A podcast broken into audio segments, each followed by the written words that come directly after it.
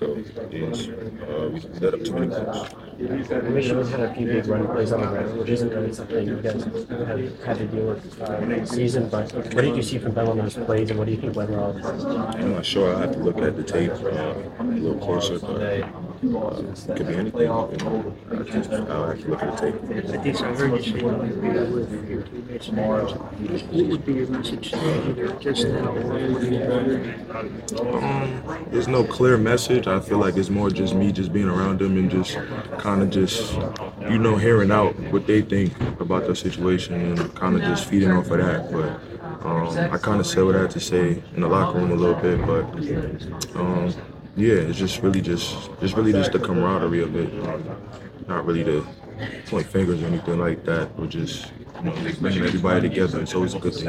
What was Coach Franklin like after the game? Uh, you know, poised. Um, obviously, it's tough. It's tough after a loss, especially being a head coach or trying to motivate the team and you know just keep everybody's spirits high. But I mean, it happens. It's football. It's a game. So you know, somebody got to win. Somebody got to lose, and it's really about how you respond to it. So, How does he do that? Keep spirits. um, you know, just positivity. I mean, there's a lot to look for. The season's not over, like I said. So, kind of just looking for the good in it. I think, I'm sorry, DC. You good? Uh, You talked about it's how you respond. What do you want to see out of your teammates over the next couple of days, or re- really maybe even all of next week leading up to Rutgers? Uh, really just it starts with our core value of just having a positive attitude.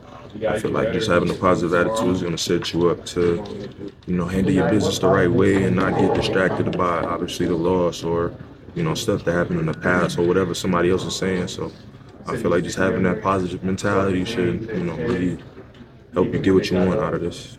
Lisa, you had a few defensive series there in the second half where you give the score, it could be the game over, and you guys stop forced punts. How do you feel about the effort the defense put out there with your backs against the wall in the second half? I feel like we that's what we live for. Like we we don't mind being them, we embrace those situations, um, which is why we we done pretty well in those situations. But um, I'm, I was I was proud of how we you know how we stood up. I'm on the goal line. That's pretty much a standard for us. Uh, we don't want to give up nothing. You know, you can bend but don't break kind of mentality. So. Um, I was proud of that, but like I said earlier, uh, we gave up too many points. How do you, I mean, when you're dealing with, I know you're one team, but when you're dealing with two sides of the ball and, and, and two big heavyweight title fights, uh, the, the offense didn't really deliver. Um, how do you make sure that there is not any kind of late in the season? How do you make sure that they stay high? You're practicing against them every day. How do you avoid some kind of schism?